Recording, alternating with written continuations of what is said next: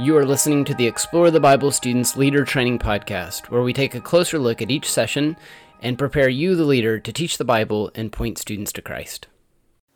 Hey, Drew Dixon from Explore the Bible Students back with you for another uh, Leader Training Podcast. We're in uh, session 7 of our study of 1st and 2nd Kings. We're in 1 Kings 19, and we're looking at verses 9 through 18. So this is a follow-up to Elijah's mountaintop experience. I say mountaintop, I mean you know, his high experience of seeing the prophets of Baal be humiliated and God show himself glorious and powerful. And then now um, things are not going the way Elijah wanted them to. Like, he thinks his, um, like, this amazing experience where God burns up his, his altar and his sacrifice and shows the prophets of Baal are, are, are wrong or false, that, like, that's going to lead to flourishing for him, but it actually leads to persecution. And he's pretty depressed about that and um, feeling sorry for himself. I love this passage because um, it shows kind of like a more a lot well a lot more human side of Elijah than maybe we see previously. Elijah almost comes across as this like um, I don't know like superhero, you know, just this guy who had so much faith and so much confidence in God, and so like in a way it's encouraging to me to see him to see him like be frustrated and burn out and and depressed. Um, it's weird to say that it's encouraging, but it's encouraging to me because I feel those things sometimes. I feel those things about ministry sometimes. I feel like my ministry is not going the way that I envisioned or hoped. I feel like I feel that way about my parenting sometimes, you know, like it's not going the way that I hoped or planned. Um, and you probably do too. You probably feel that way about your student ministry sometimes. And so in this passage, we see um, how God cares for Elijah in the midst of his frustration, in the midst of his depression. Um, he provides for Elijah.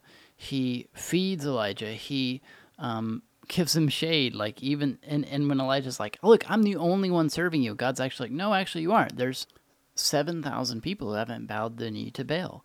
And so, um, you know, God's saying to Elijah, "You're not alone."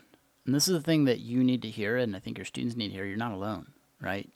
Um, not just in the sense that God is with you. That's part of it. Like God is with you, so with His presence, we're never alone.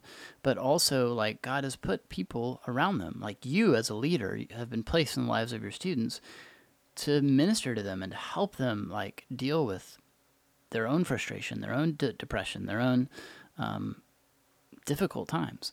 And listen, if you have a student who's like seriously depressed, um, encourage them to seek help. Don't think that you have all the answers. Don't feel like you have to solve all the all, the, all of their their issues. Encourage them to get help. But God has placed you in the lives of the students in your group to minister to them, to love them, to point them to Jesus. And listen, God has placed people in your life to minister to you and to point you to Jesus.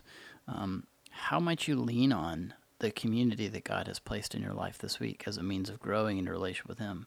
How might you lean less on yourself and more on Him as you look for ways to um, to honor and serve Him.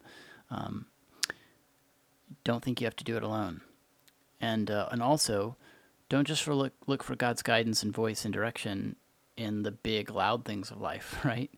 Um, Elijah is spoken to by God in a still small voice, in a whisper, um, and that's what Elijah needed. That's what Elijah needed. Um, God's going to meet you if you're humbly seeking Him, if you're repenting from your sin and, and humbly seeking the Lord, God's going to meet you where you're at. And He's going to speak to you in a way that you can hear. We just need to humble, humble ourselves before Him and seek His face. Um, so I don't know where you are, don't know where your students are, but know that you're not alone.